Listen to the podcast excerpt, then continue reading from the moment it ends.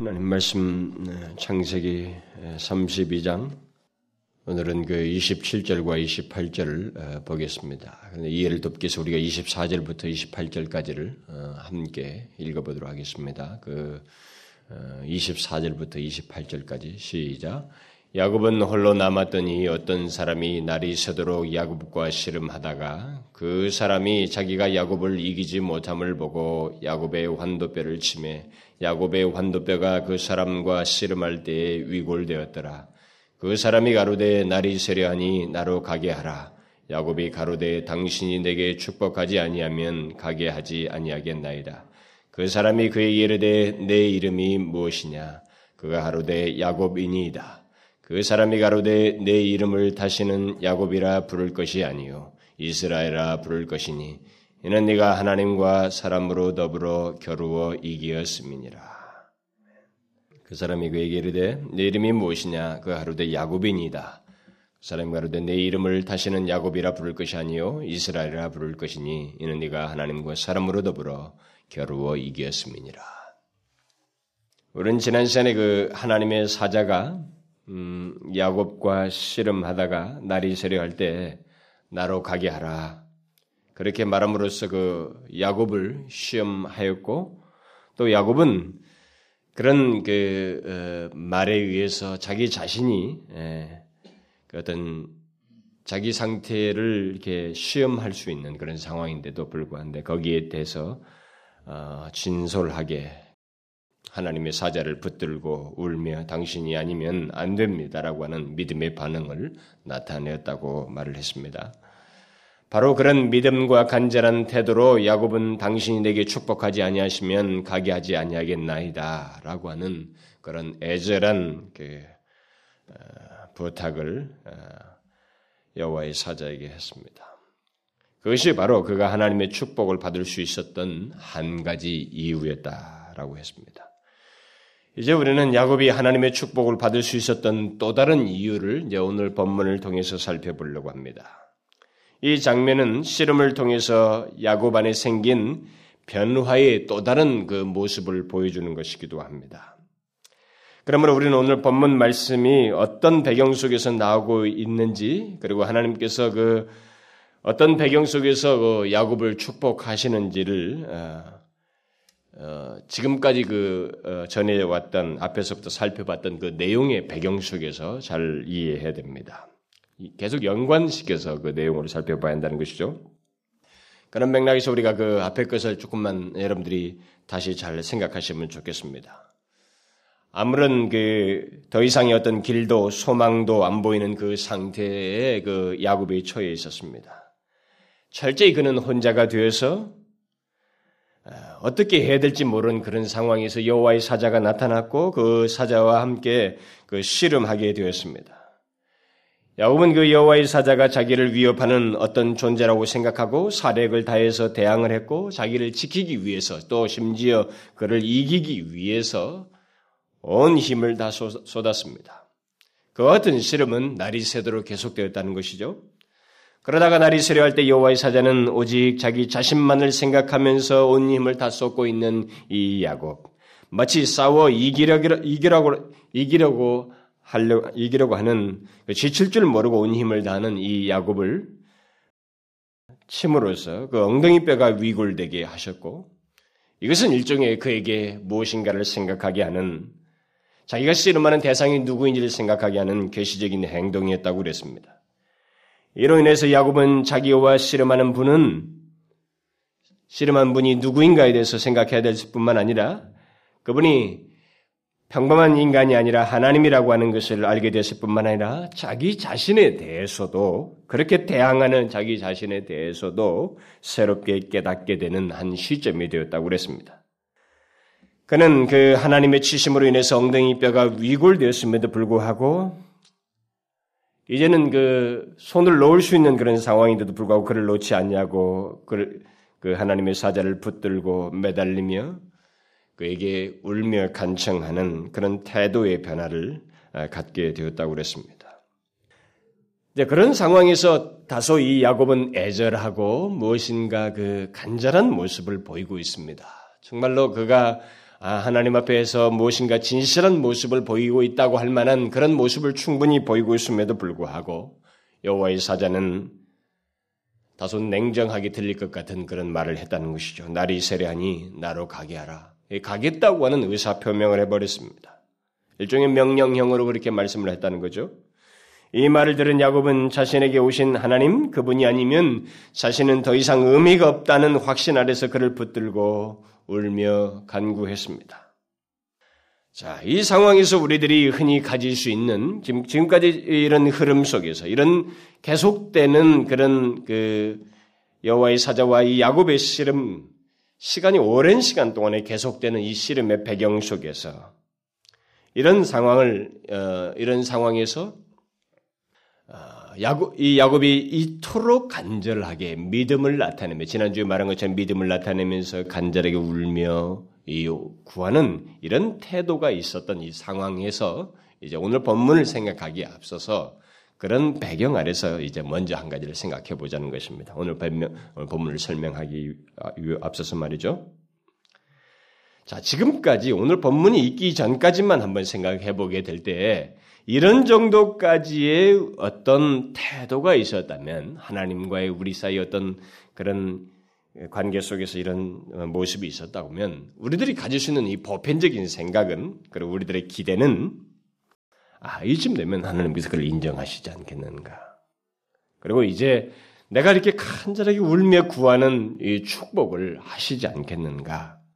이게 우리들의 흔한 생각입니다. 우리는 그렇게 생각해요. 그러나 하나님의 축복은 그, 렇게 생각하는 우리 생각과 조금 다르다는 것을 우리가 여기서 봐야만 합니다. 우리들은 하나님의 축복을 받고 하나님의 응답을 기대하는 데 있어서 성급한 생각들을 하게 됩니다. 우리들은 다분히 성급해요. 우리는 성급합니다. 우리 그 성급한 생각대로 하나님의 축복은 주어지지 않는다는 것입니다. 우리는 내가 기도했기 때문에, 내가 열심히 기도했기 때문에, 또 내가 정직했기 때문에, 내가 무엇인가 하나님 앞에 진실했기 때문에, 믿음을 가지고 구했기 때문에 내가 간절히 하나님 앞에 구했기 때문에 이 간절함을 나타냈기 때문에 하나님께서 내게 축복하셔야 한다고 하는 이 논지 생각을 우리는 갖습니다. 우리는 그렇게 생각을 해요. 내가 이렇게 이렇게 했기 때문에 하나님은 응답하셔야 한다. 이쯤 하셔 이쯤 됐으면 하나님께서는 응답하셔야 할 것이 아닌가. 우리는 내 쪽에서의 행한 것과 수고와 열심과 간절함과 어떤 이런 내 쪽에서 행한 이것에 근거해서 하나님이 응답하셔야 한다는 생각을 우리는 하게 됩니다. 그런데 우리가 여기서 한 가지 망각하는 게 있습니다. 우리가 축복을 가지고 있는 게 아니라 구하고 있다는 사실입니다. 우리는 축복을 구하고 있는 거예요. 이 사실을 축복을 구하면서도 우리는 잊어버립니다. 내 쪽에서의 어떤 수고의 차원에서 축복을 기대하고 이렇게 했으니까 당연히 줘야 된다고 하는 성급한 판단을 우리는 쉽게 해버려요. 축복을 주시는 분이 하나님이시라고 하는 이 사실을 우리는 망각하고 쉽게 그런 자기 판단에 자기 판단을 내리고 그 판단에 따라서 우리가 스스로 그 시험에 빠지는 일이 우리가 종종 있습니다. 그러나 잊지 말아야 될 것은 우리가 축복을 구했을 때 그 축복을 주시는 분은 하나님이시고 그분의 주권에 그분 자신의 판단과 우리가 알지 못하는 그분의 놀라운 헤아림 아래서 축복이 우리에게 주어진다고 하는 사실입니다. 우리는 이 사실을 잊지 말아야 됩니다. 내가 아무리 간절하고 진실하고 믿음이 있는 기도를 했다 할지라도 그 기도에 대한 응답은 전적으로 하나님의 판단에 달려 있습니다. 그리고 우리가 잊지 말아야 될 것은 내가 간절하고 아무리 진실한 듯 했어도 이 진실함과 간절함과 믿음이라는 것에 대한 바른 해석, 바른 판단은 하나님이 하신다는 것입니다. 내가 이 정도 했으니까 내가 한 열심은 옳을 것이다라고 하는 섣부른 판단을 우리가 해서는 안 된다는 것입니다. 무슨 말인지 아시겠어요? 우리는 내가 한 행동에 대해서 옳게 쉽게 판단을 내려버립니다. 우리 쪽에서. 그렇지 않을 수 있다는 것입니다.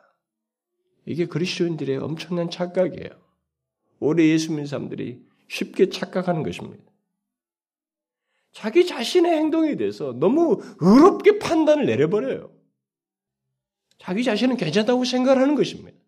내가 이 정도 하는 것에 대해서 이것은 하나님이 인정하실 만한 것이라고 스스로 판단하는 겁니다. 이게 하나님의 판단을 듣고 싶은 진실한 그리스도인의 모습을 나타내는 게 아니라 자기가 판단을 내리고 이 정도 했으면 하나님의 축복을 주셔야 한다고 하는 섣부른 판단을 성급한 판단을 우리가 내린다는 것입니다. 하나님의 축복이 우리보다 내 자신보다도 나를 더 잘 아시는 하나님의 판단 안에서 주어진다는 사실을 우리는 잊지 말아야 됩니다. 오늘 본문을 보면 하나님은 자기를 붙들고 내게 축복하지 아니하시면 가게 하지 아니하겠나이다고 하면서 울부짖는 야곱에게 하나님은 곧바로 축복을 선언하지 아니하시고 아직도 무엇인가 그에게 있어서 필요한 것이 있는 것처럼 그에게 그, 그, 그가 무엇인가 해야 할 일이 있는 것처럼 뭐 남아있는 무엇이라도 있는 것처럼 질문을 던져요. 질문을 던지고 있습니다. 뭡니까? 내 이름이 무엇이냐? 여러분 본문의 이 상황 정황이 이것을 그냥 쭉 읽어 내려가면 여러분들은 그 파악을 못할 수 있습니다. 그러나 잘 생각해요. 이게 진지한 하나님과의 대면 장면에서 있는 그리고 하나님께서 계시하고 있는 장면입니다. 그리고 하나님이 인간에게 자기 자신의 의사를 분명하게 드러낸 장면입니다. 여기는 그 섣부른 그 그냥 모호한 거라든가 이런 게 없이 정확한 무엇인가를 나타내고 또 드러내고 표현하고 우리에게 알리는 중요한 내용들이 지금 계속되고 있는 것입니다. 그런 맥락에서 한마디 한마디의 이 인격적인 대화는 우리에게 중요한 것들을 말을 해주고 있는 것입니다. 축복하셔도 돼요. 우리가 상식적으로 생각하면 우리들의 공감되는 생각은 여기서 너를 축복한다. 축복하는 장면으로 달라올 주어도 될 것 같습니다만 그렇지 않아요. 하나님의 또 다른 판단이 있다는 것입니다. 그래서 물으시는 거예요. 내 이름이 무엇이냐? 그러면 이 질문은 뭡니까? 지금 하나님이 이 사람의 이름을 모르고 묻는 겁니까? 다 알고 묻는 얘기예요. 이 사람 이름이 누군지 다 알고 묻는. 그러니까 이 그런 맥락에서 볼 때 이 질문은 울면서 내게 축복하려면 안 됩니다라고 하는 이 야곱에게 굉장히 당혹스러운 질문이에요. 굉장히 당혹스럽고 갑작스러운 질문입니다. 왜냐하면 그 이름을 알고 있, 기 때문에 그렇습니다. 그리고 그 이름이 의미하는 내용 때문에 이 질문은 굉장히 야곱에게 당혹스러운 질문이에요. 여러분 보십시오. 이 질문이 무엇을 이 질문을 뻔히 알면서도 아니 이 사람의 이름을 알면서도 이런 질문을 했다는 것은 지금 하나님께서 어떤 의도를 가지고 있다는 거거든요.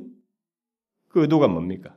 무슨 의미로 지금 야곱에게 이, 이런 질문을 한 겁니까? 한 거냐는 거죠.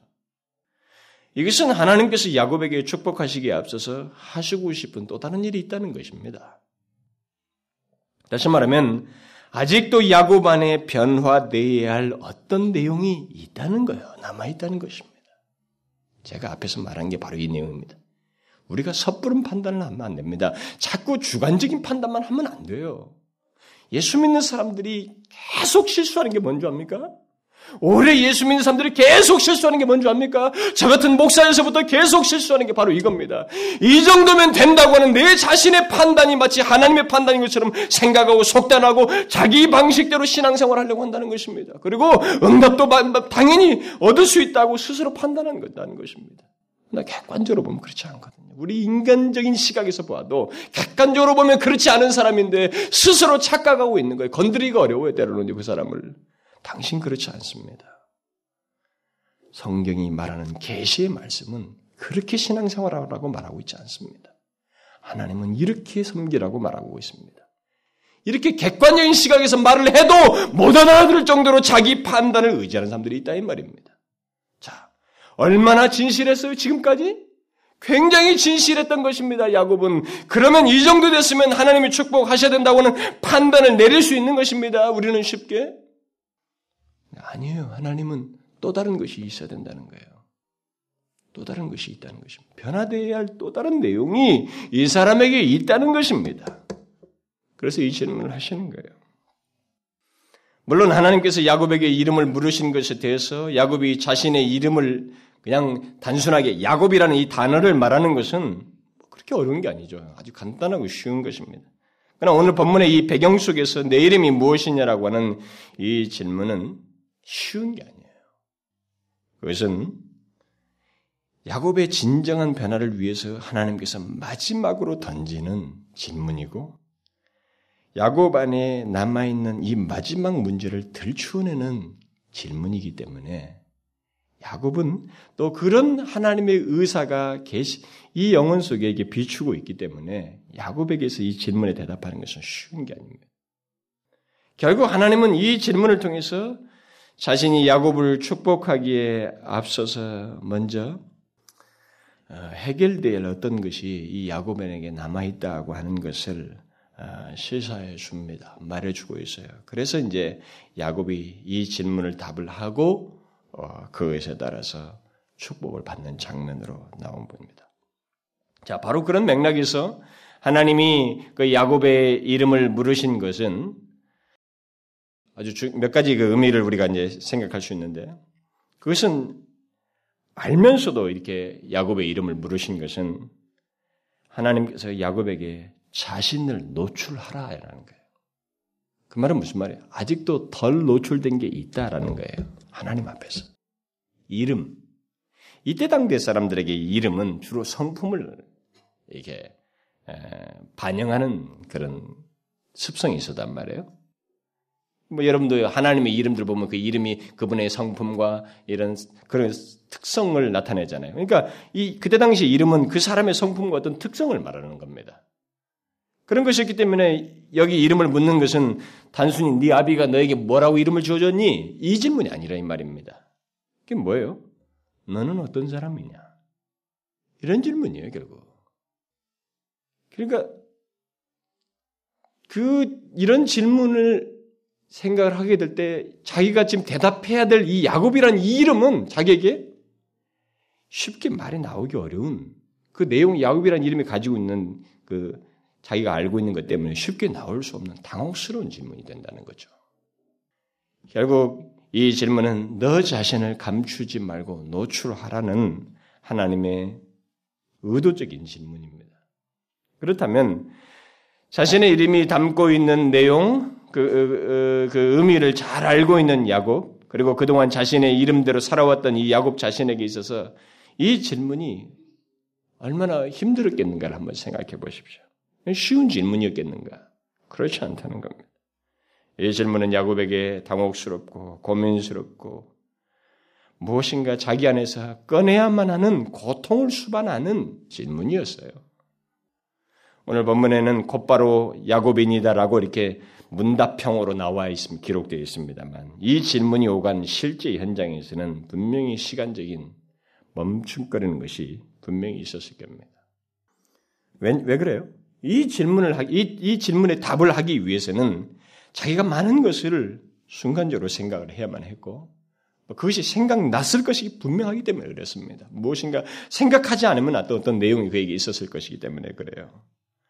하나님은 야곱의 모든 것을 다 아시는 가운데서 이 질문을 하셨습니다. 그럼에도 불구하고 이 질문을 하신 것은 하나님이 보시기에 너는 더 노출할 게 있다. 네 안에 감추인 은밀한 것이 있다는 것입니다. 야곱의 마음 깊은 곳을 비춘 거예요. 이 질문을 통해서. 그래서 야곱은 이 질문에 대답하기에 앞서서 자신의 과거를 생각해야만 했습니다. 야곱 이라는 이 단어를 주님 앞에 고백하기에 앞서서 야곱이라는 그 단어가 시사하는 자기의 과거를 생각해야만 했어요. 특별히 아, 이 성경에서 계속 앞 전, 전반부에서 기록해 준 대로 이 장자권을 속였던 그 대표적인 사건이 있잖아요. 이 문제를 생각하지 않을 수가 없게 된 겁니다. 에서와 아버지 이삭을 속였던 것을 이 질문을 통해서 답을 하기 위해서는 이 질문에 답을 하기 위해서는 생각해야만 했습니다. 그가 아버지를 속여서 속일 때 그 아버지가 목소리가 이상하니까 뭔가 이상하게 여겨가지고 내 아들아, 네가 누구냐? 여기 지금 하나님과 비슷한 질문을 했어요. 이미 아버지가. 내 아들아 네가 누구냐? 이렇게 질문을 했을 때 그때 야곱이 뭐라고 합니까? 나는 아버지의 맏아들 에서로소이다. 거짓으로 말을 하면서 그 질문에 답을 하면서 축복을 받은 사람입니다. 어? 축복을 받아낸 사람이. 그런데 지금 그 유사한 질문이 던져지고 있는 거예요. 내 이름이 무엇이냐? 이게 생각하지 않을 수가 없는 겁니다. 이제는 애, 섭니다 라고 말을 할 것이냐, 다른 이름을 둘 것이냐, 지금 과거에 그런 경력이 있으니까 그 질문 앞에 똑같이 봉착한 겁니다. 야곱이라고 말을 하려면 이제 이 사람은 이 질문을 통해서 자기의 과거를 생각하고 하나님 앞에 꺼내야만 하는 그 아픔이 이제 있어야만 하는 거예요. 이 질문, 대답에 앞서서. 야곱은 이 질문에 대답하기에 앞서서 그런 자신의 과거가 지극히 잘못되었고 하나님의 축복을 그런 식으로 얻으려 한 것이 얼마나 어리석었는지를 생각해야만 했어요. 야곱입니다. 이렇게 말을 하려면 생각하지 않을 수가 없는 겁니다. 그리고 그것을 하나님 앞에서 회개해야만 했습니다. 최소한 이 이름을 말할 때는 그런 마음을 가져야 된단 말이죠. 더 나아가서 하나님의 축복을 그런 식으로 얻을 수 있는 것이 아님을 알고 인정하는 일을 해야만 했던 것입니다. 이 질문 앞에서. 하나님께서 야곱에게 네 이름이 무엇이냐고 한 질문은 바로 그런 노출과 함께 이 사람 안에 아직 감추어진 어떤 것을 들추어내는 일종의 내적인 변화가 있어야만 한다는 것을 주님께서 이 질문을 통해서 유도하신 거예요. 의도하신 것입니다. 야곱에게는 하나님의 축복에 앞서서 반드시 이 장면이, 이 일이 필요했다는 것입니다. 이게 하나님의 판단이에요. 그는 자신의 깊은 것을 하나님 앞에 노출해야만 했을 뿐만 아니라 자신의 이름이 의미하는 대로 자신의 성품과 삶의 결함이 많고 왜곡되어 있으며 자기의 자아는 뒤틀려 있습니다라는 이 말을 실제적으로 인정하고 고백하는 일을 해야만 했다는 것입니다. 두리뭉실 넘어갈 수가 없다는 것입니다. 하나님의 진정한 축복을 받기에 앞서서. 여러분 이것은 놀라운 진리예요, 우리에게. 우리 그리스도인들이 하나님을 대할 때 어떻게 태도를 가져야 되는지를 가르쳐 주는 아주 중요한 계시의 말씀입니다. 제가 종종 여러분들에게 이 설교 중간에도 그런 얘기를 언급을 합니다만 의외로 많은 사람들이 하나님을 대충 생각합니다. 그리고 대충 대합니다. 예배를 드린 걸 봐도 그렇고 하나님 앞에 와서 경배하는 태도를 봐도 그렇습니다. 모든 게 그래요.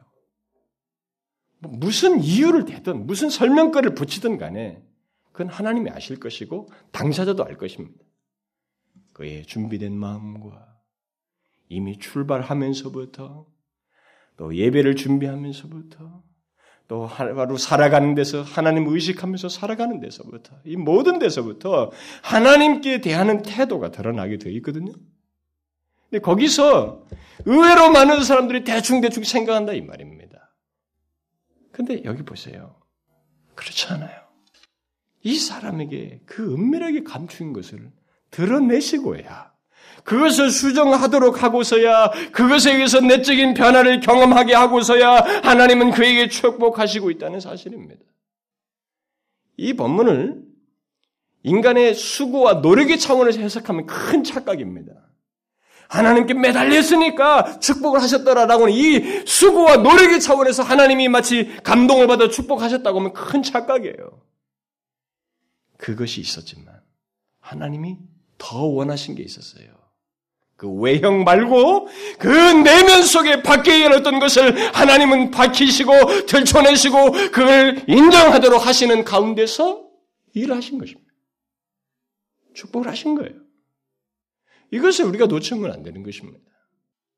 여기 하나님께서 내 이름이 무엇이냐는 질문은 야곱에게 있어서 감추인, 아직까지도 감추인 내 자신의 것을 노출하라는 거예요. 인정하라는 질문인 것입니다.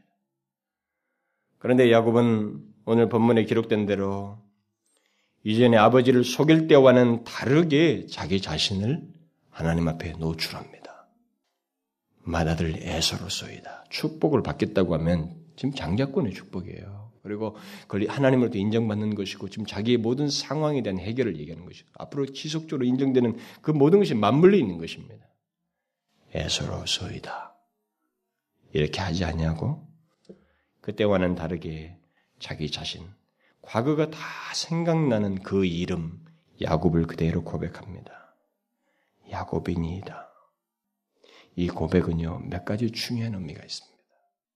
먼저 그가 야곱인이라고 솔직히 말한 것은 하나님의 의도대로 자신을 솔직히 노출하고 자신의 부족과 결함을 인정했다는 의미가 있습니다.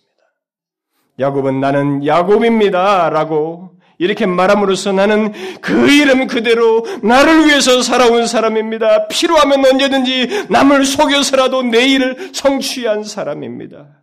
나는 내 자신 안에 문제가 있는 사람입니다. 그런 결함투성이의 사람입니다. 라고 고백한 거예요. 그는 자신의 이름을 말하면서 자신은 왜곡된 성품을 가진 사람입니다. 나는 뒤 틀린 자아를 가진 사람이에요. 라고 솔직하게 인정한 것입니다. 그뿐만 아니라 그는 그가 저는 야곱입니다. 라고 솔직히 말한 것은 그가 자기 이름을 생각할 때 상기해야만 했던 지난날의 죄, 특히 오랫동안 묻어뒀고 또 그것을 대충 다뤘던 그 은밀한 죄 또한 하나님 앞에서 자인하고 회개했다는 의미가 있습니다. 야곱이라는 이름은 그의 추한 과거를 상기시키는 이름이었습니다. 정말로 생각하고 싶지 않은 그런 추한 과거, 그 죄악을 생각하게 했던, 들추어내는 그런 질문이었고 대답이었습니다. 그러나 그는 그 추한 이름을 하나님 앞에서 말함으로써 자신의 과거를 자인했고 자신의 죄악됨을 고백했습니다. 고백을 해야 되는 거예요. 여러분 고백을 해야 돼. 우리 그리스도인들이 신앙생활하면서 내가 죄를 고백하는 것이 반복적이기 때문에 대충 대충 하려고 합니다. 이거 조심하셔야 돼요. 아니에요. 그분은 여전히 인격적입니다. 여러분 어제 자식과 내 사이, 자식과 부모 사이에서 대화가 좀 똑같은 대화라고 그래서 그 다음 날 그것을 안 합니까? 하는 것입니다. 부모와 자식 간에는 똑같은 형태의 대화라도 오늘은 새로운 국면으로 또 하는 겁니다. 새로운 마음, 새로운 상황으로 또 다시 그 대화를 하는 거예요. 그런 것처럼 해야 되는 것입니다. 그래서 고백을 어제도 똑같은 것이라고 해서 고백을 대충 넘어가는 일을 해서는 안 되는 거예요. 자기의 과거의 죄를 죄악 때문에 하나님 앞에서 인정해야만 하는 것입니다. 이 사람이 이름을 말함으로써 그것을 인정한 것입니다. 그리고 또 야곱이 그의 이름을 하나님께 솔직히 말한 것은 또 한 가지 의미가 있어요. 그것은 이전에 아버지, 아버지에게 축복을 받을 때는 자신의 이름을 애설하고 속이면서 축복을 받으려 했습니다만, 다시 말하면 그때는 거짓과 속임의 기초에서 축복을 받으려고 했습니다만, 이제는 진실 위에서, 진리 위에서 축복을 받기를 원합니다. 라는 고백의 내용이 있어요. 이제는 감추지 아니하고 하나님의 축복을 주님이 인정하시는 가운데서 진리 안에서 진실 안에서 받고 싶습니다라고 하는 그의 신앙의 고백이 담겨져 있는 것입니다. 하나님이 인정하시는 축복을 받고 싶다는 것이죠. 우리는 여기서 하나님의 축복이 우리에게 허락되는 조건이 무엇인지를 잘 알아야 됩니다. 그것은 진실의 기초에 있다는 것입니다.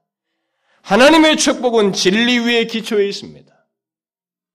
제가 앞에서도 말한 것처럼 절대로 하나님의 역사와 방식과 하나님의 축복은 모호하게 우리에게 주어지지 않습니다. 하나님께서 우리에게 약속하신 축복이 정말 나의 것이 되려면 그 축복을 받을 상태를 가지고 있어야 한다는 거예요. 그 상태가 뭐냐? 진리 위에서.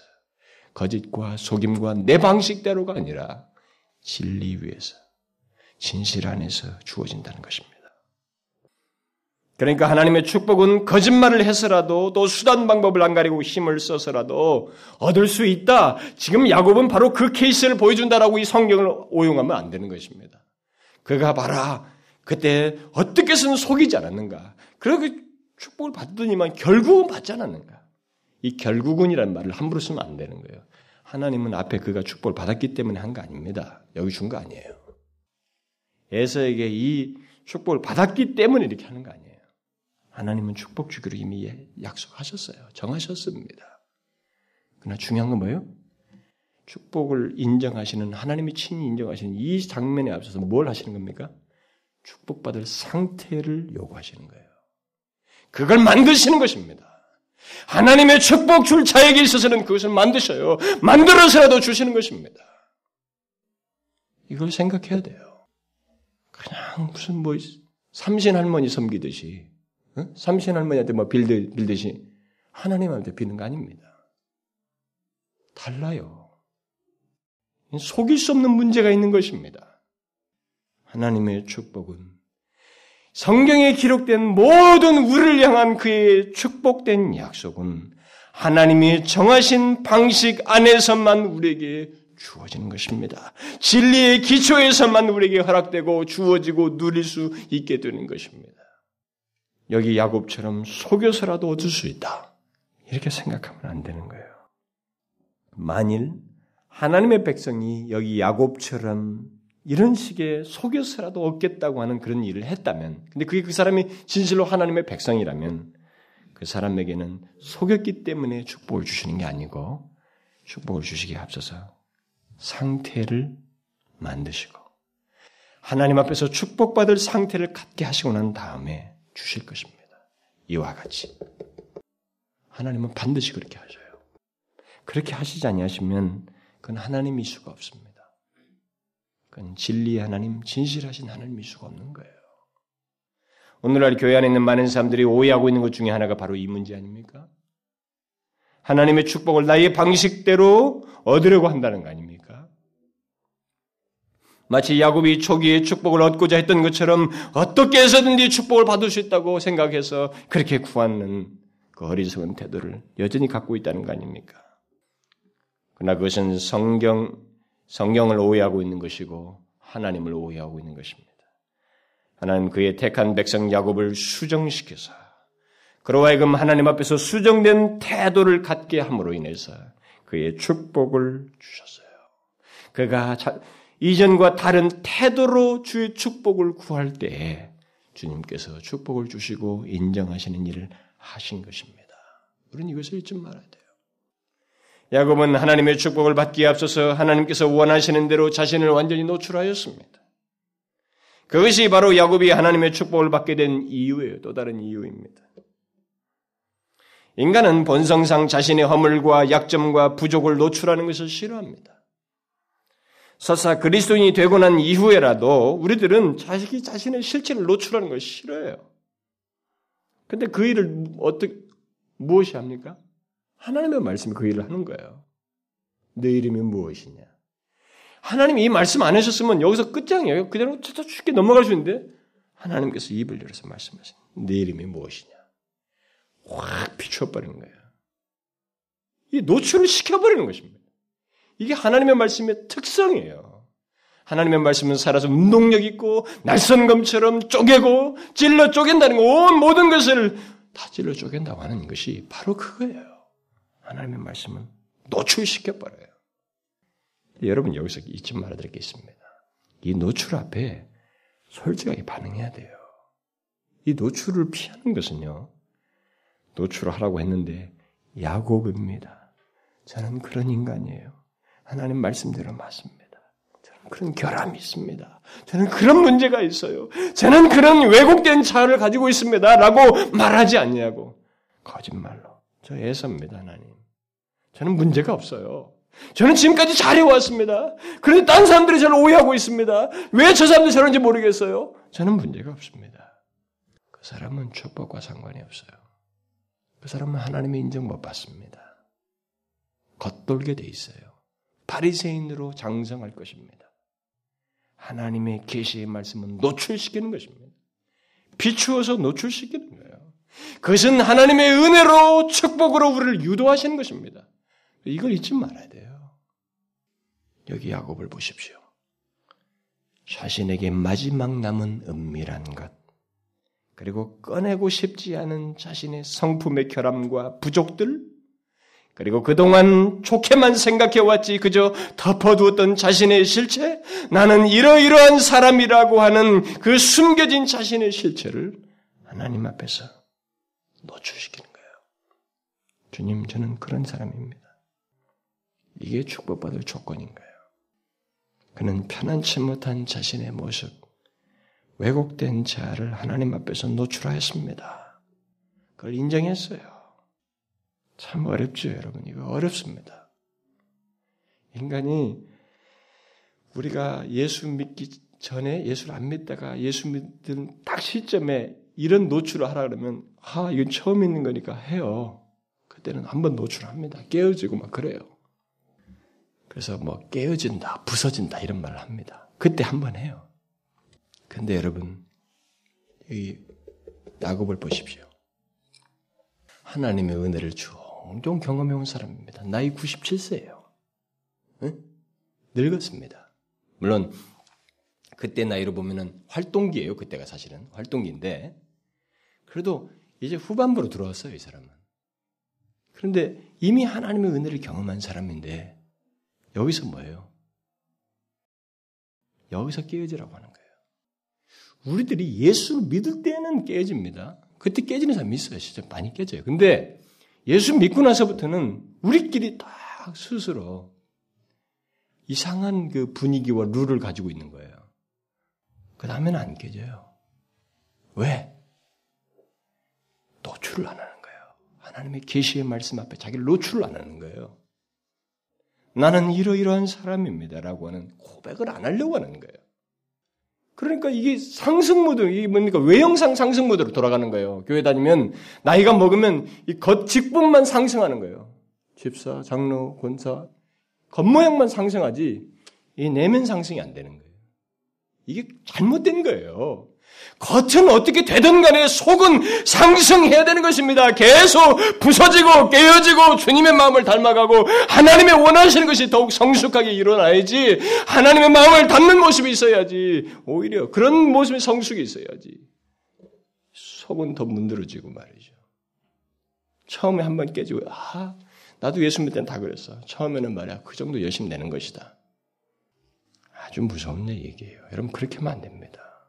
초신자들한테 그렇게 말하면 그 사람 짓밟는 거예요. 예수 믿고 나서도 우리는 내가 지금까지는 문제 없다고 생각한 나에게 하나님께서 마지막 남은 것을 들춰내시는 거예요.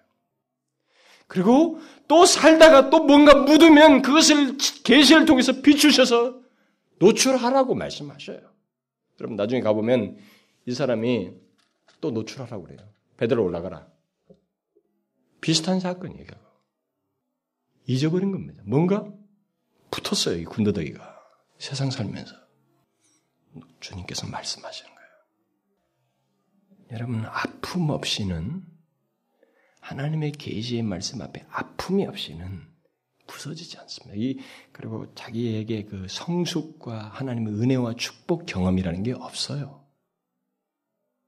예수 믿으면서도 말이죠. 밋밋 타고 해가 가도 1년이 가도 말씀을 들어도 예배를 들어도 자기 내면의 성장이 없고 말이죠.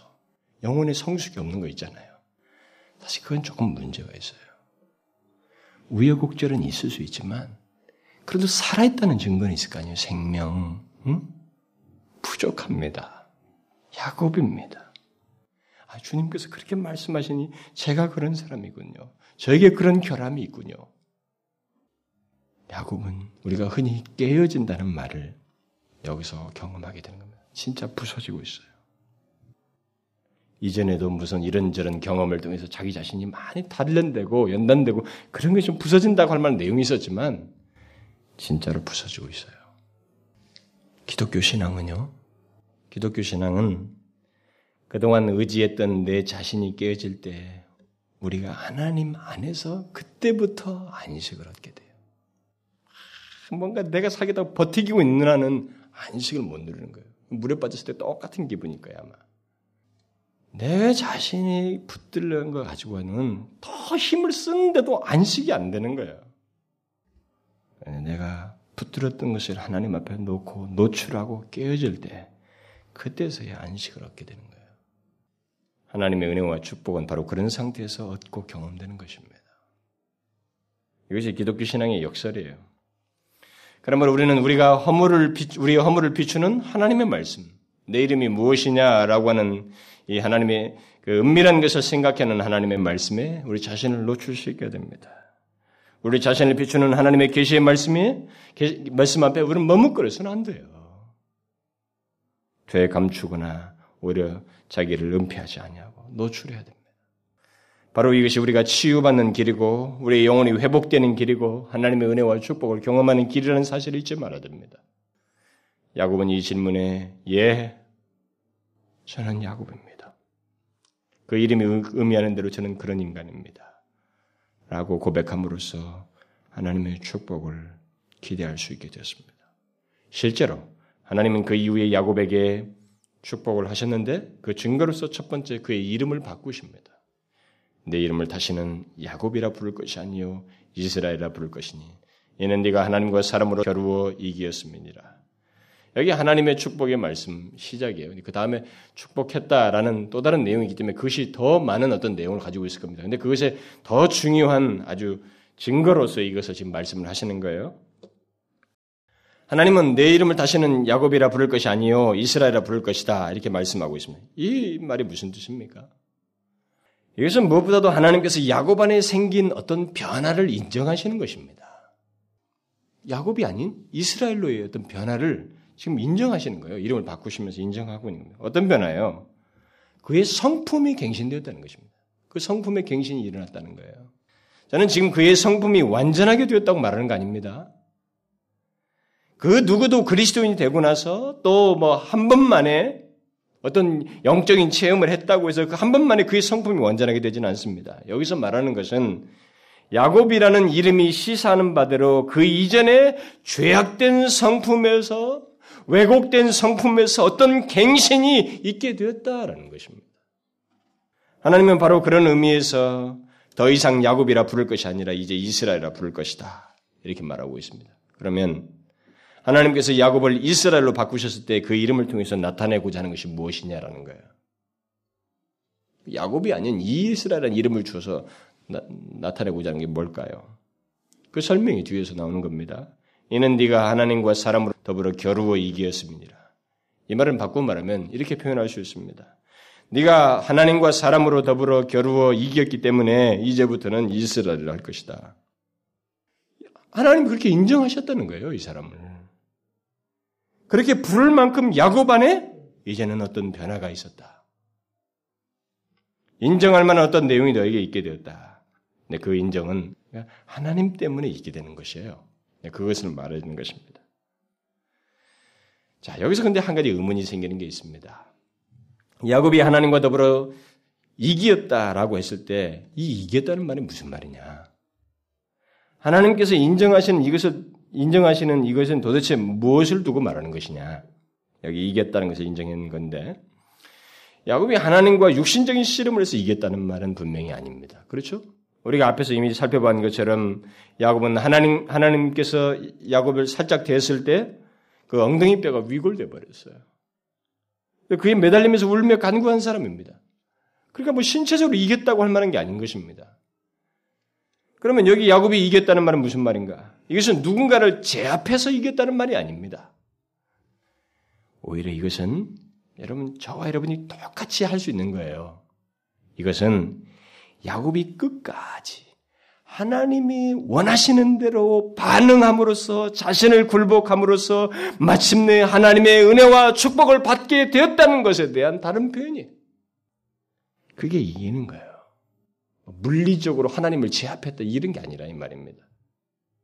결과적으로 하나님께서 그를 인정하시고 축복하시는 승리를 얻게 된 것을 가지고 이겼다라고 말을 하는 것입니다. 그러니까 영적인 승리는 바로 이런 식이에요. 내가 내 아집을 가지고 내 힘과 내 능력을 가지고 또 내 자신감을 가지고 버텨서 이기는 것, 내 힘을 내 힘으로 상대를 눌러서 이기는 것, 이것은 세상이 말하는 이김입니다. 그러나 기독교에서는 그것을 승리라고 말하지 않습니다.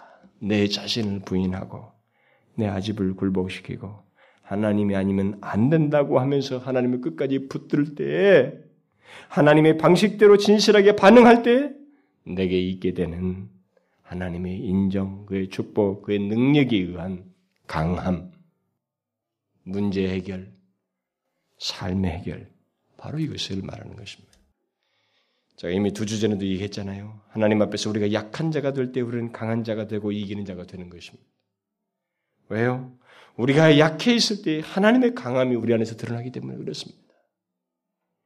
인간이 자기의 강함을 신뢰하고 아집을 신뢰하는 한 하나님이 나타날 수가 없어. 그분의 능력이 우리를 통해서 드러날 수가 없는 것입니다. 야곱은 바로 그런 자신의 철저한 굴복과 패배 속에서 하나님께서 그를 이스라엘이라고 함으로써 일종의 이긴 사람이에요. 하나님은 그를 인정하시면서 그에게 축복을 주신 것입니다. 진실로 하나님에 의해서 강하게 는 사람으로 이렇게 인정되고 있는 것입니다. 이제부터 그는 하나님과 어떤 관계 속에서 살아야 하는지를 알게 된 사람으로서 비록 완전하지는 않지만 자신이 강할 수 있는 길은 하나님을 의지하고 그에게 굴복하여서 살아갈 때 내가 강할 수 있다는 것을 알고 사는 사람이에요. 이긴 자의 삶을 살게 되는 것입니다. 이것은 놀라운 비밀이에요. 기독교의 비밀입니다. 여러분과 제가 죽을 때까지 이 비밀을 많이 누리는 사람과 누리지 못하는 사람이 있을 거예요. 예수 믿으면서도요. 분명히 있을 겁니다. 예수를 믿으면서도 자기 방법을 자꾸 쓰면서 자기 힘으로 강함을 나타내려고 하는 사람이 있을 것이고, 아, 내가 진짜로 강할 수 있는 것은 내가 약하여서 오히려 하나님의 강함을 의지하고 주님을 붙듦으로써 강해지는 것이구나. 그걸 계속해서 터득하며 살아가는 거예요. 그런데 오늘 본문에서 한 가지 우리가 잊지 말아야 될 것이 있습니다. 하나님과 더불어 이겼다고 이렇게 야곱이 하나님과 더불어서 이겼다고 말할 뿐만 아니라 사람과 더불어 이겼다는 말이 덧붙여져 있다는 말입니다. 야곱은 당장 에서와 만나야 됩니다. 에서와 부딪혀야만 해요. 그런데 여기서 그는 하나님과 사람과 더불어 이겼다 이렇게 말을 하고 있습니다. 여기 이겼다는 말은 선언적인 표현이에요. 이 시제상으로는 미래 시제를 쓰고 있지만 오늘 본문은 또 과거로 번역을 해놨잖아요. 이렇게 번역할 수 있는 것은 이 히브리 시제는 문제가 되지 않아요. 뭐냐면 중요한 것은 여기서 말하려고 하는 것은 뭐냐면 기정사실이라는 거예요. 이 사람은 이긴 사람이다. 또 이긴다. 이길 것이다라는 거예요. 그걸 지금 기정사실을 말해주기 위해서 이런 말을 쓴 것입니다. 야곱은 앞으로 에서 문제를 비롯해서 모든 사람을 이길 것입니다. 그런데 한 가지 놀라운 사실이 있지만 여기 순서예요, 순서. 하나님과 사람으로 더불어 이기겠다라고 했어요. 에서를 이기려면 하나님을 이겨야 돼요. 하나님을 이긴다는 말은 무슨 말이었어요, 지금? 하나님께 굴복하고 그의 은혜와 축복과 능력을 덧입어야 된다는 것입니다. 하나님이 아니면 안 된다고 하는 주님을 붙드는 일이 있어야 된다는 거예요. 이게 먼저지, 이게 없으면 사람 못 이깁니다. 여러분, 400명을 데리고 만약에 죽이려고 400명 온다면 무슨 능력으로 야곱이 이깁니까? 성경이 뻥튀기를 하는 것이죠. 어떻게 그걸 이겨요? 우리 그리스도인, 그리스도인이 무슨 특별한 능력을 가지고 있습니까? 없는 겁니다. 우리 똑같은 인간, 연약하고 한 대 찔르면 죽는 사람들이에요. 순교 수도 없이 당한 게 그리스도인 아닙니까? 이긴다는 게 뭐예요? 하나님과 사람과 더불어 이긴 것. 하나님을 이겨야 되는 것입니다. 그러니까 우리 스스로 이 세상과 똑같은 힘과 능력으로 사람을 이기는 게 아니라는 거예요, 우리는. 우리는 하나님 하나님으로 말미암아 하나님을 통해서 하나님이 하나님 하나님이 아니면 안 됩니다고 하는 그 신앙에 의해서 하나님이 우리와 함께 행동하심으로 이기게 되는 거예요. 우리가 그 사람들을 이길 수 있는 길은 하나님이 아니면 안 됩니다고 하는 그런 자기 부인과 함께 하나님을 붙듦으로써 이기는 것입니다. 이것이 비록 우리가 앞에 닥치는 모든 문제와 사건과 사람 이 모든 것들을 이기는 데 있어서 어, 하나의 그 중요한 비결이 되는 것입니다. 그러니까 먼저 우리 안에 어떤 변화가 있어야 된다는 거예요. 사람을 이기기 위해서는 이 세상에서 우리가 이기기 위해서는 먼저 우리 안에 변화가 있어야 된다는 겁니다. 우리에게 당면한 아주 넘어야 할 위급하고 큰 문제를 이길 수 있는 길은 먼저 하나님을 만나야 된다는 것입니다. 그 다음에 사람을 이길 수 있는 거예요. 자, 이 사건 이후에 바로 그것이 증명되는 것이 뒤에서 나타납니다. 에서를 이깁니다. 에서가 야곱을 제압하지 못합니다. 그 뒤로 야곱뿐만 아니라 지금 새로 지어준 이름 이 이스라엘이라는 이름이 궁극적으로 이깁니다. 근데 그들이 그렇게 이길 수 있는 거예요. 하나님을 먼저 만났기 때문에 그래요.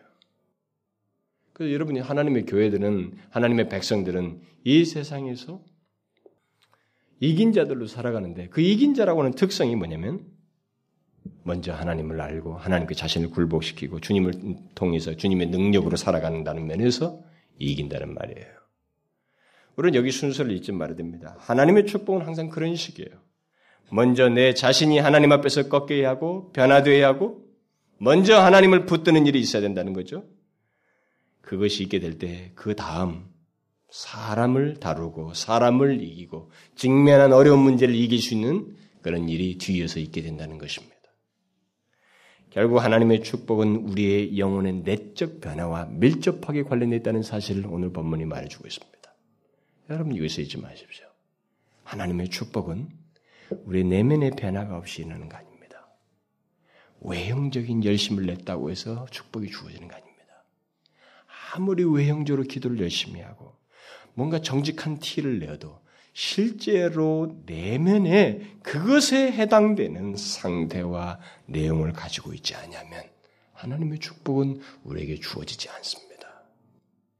그것을 증명하기 위해서 그 일을 하시기 위해서 주님은 이 사람에게 물으신 것이고 야곱으로부터 답을 들으신 것입니다. 만일 이런 경험이 없이 예수를 오래 믿은 사람이 있잖아요. 그 사람은 이 경험이 언젠가는 있어야 돼요. 없으면 그 사람은 하나님을 오해하면서 신앙생활할 겁니다. 그 사람은 하나님을 자기 방식대로 생각하면서 자기 마음대로 예수도 믿을 수 있고 안 믿을 수 있는 것처럼 자꾸 생각을 하는 거예요. 주권이 자격이 있는 거예요. 주도권이요. 그러니까 지금도 예수 믿으면서 주, 도권을 자기가 지고 믿는 사람들이 있잖아요. 교회당 안에는 그 사람들이 있거든요. 있습니다. 이게 마치 하나님께서 주도권을 가진 것처럼 생각해서 주님을 믿고 살아가는 사람이 아니라 자기가 주도권이 있는 것처럼 신앙생활 하는 사람이 있어요. 신앙의 태도라든가 모든 걸 보면 그게 있어요. 그 사람은 이게 없었던 거예요, 지금. 이 분열의 경험이 없었던 거예요, 그 사람은. 아직도 은밀한 게 있는 거예요. 꺾이지 않은 게 있는 것입니다. 내면이 바뀌어야만이 하나님의 진정한 축복을 알게 되고 누리게 되는 것입니다. 하나님의 진정한 축복은 내면의 변화와 함께 주어지는 것입니다. 영혼이 실제적인 것이 변화되지 않은 가운데 하나님은 축복 주는 거 아닙니다. 그것은 인격적인 하나님이 아니에요. 여러분 이것을 잊지 마십시오. 그렇다면 진정한 축복을 누리는 건 뭐겠어요? 우리는 뒤에서 볼 겁니다만 뭐야 신천신지가 벌어지는 거 아닙니다. 하나님이 그와 영원토록 함께 하시는데 증거를 보이시는 거예요. 죄악을 지어도 하나님이 거기 계시고 의를 행해도 그 자리에 계시고 축복하시기 위해서 같이 계시고 하나님 앞에서 실수해도 거기 계시는 거예요. 여러분 뒤에 가서 보면 알아요. 그게 하나님의 축복이에요. 죄를 짓고 있는데 하나님이 거기 계신 거예요. 얘야 거기 있지 마라. 배들로 올라가라. 이게 하나님의 진정한 축복이에요. 죄를 지으면 반드시 가야 할 것이거든요. 손상과 멸망과 이런 게 있단 말이에요. 그걸 허락을 안 하셔요. 연약해서 죄를 지었어도 거기 계셔요. 막으십니다. 진정한 축복이에요.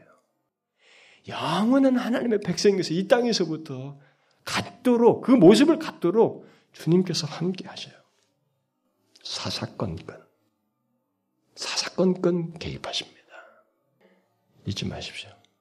하나님의 축복은 내면의 변화와 관련되어 있어요. 내면의 변화가 없이는 하나님의 축복을 경험할 수 없습니다. 야곱입니다. 저는 그런 사람입니다. 하나님, 저는 그런 인간이에요.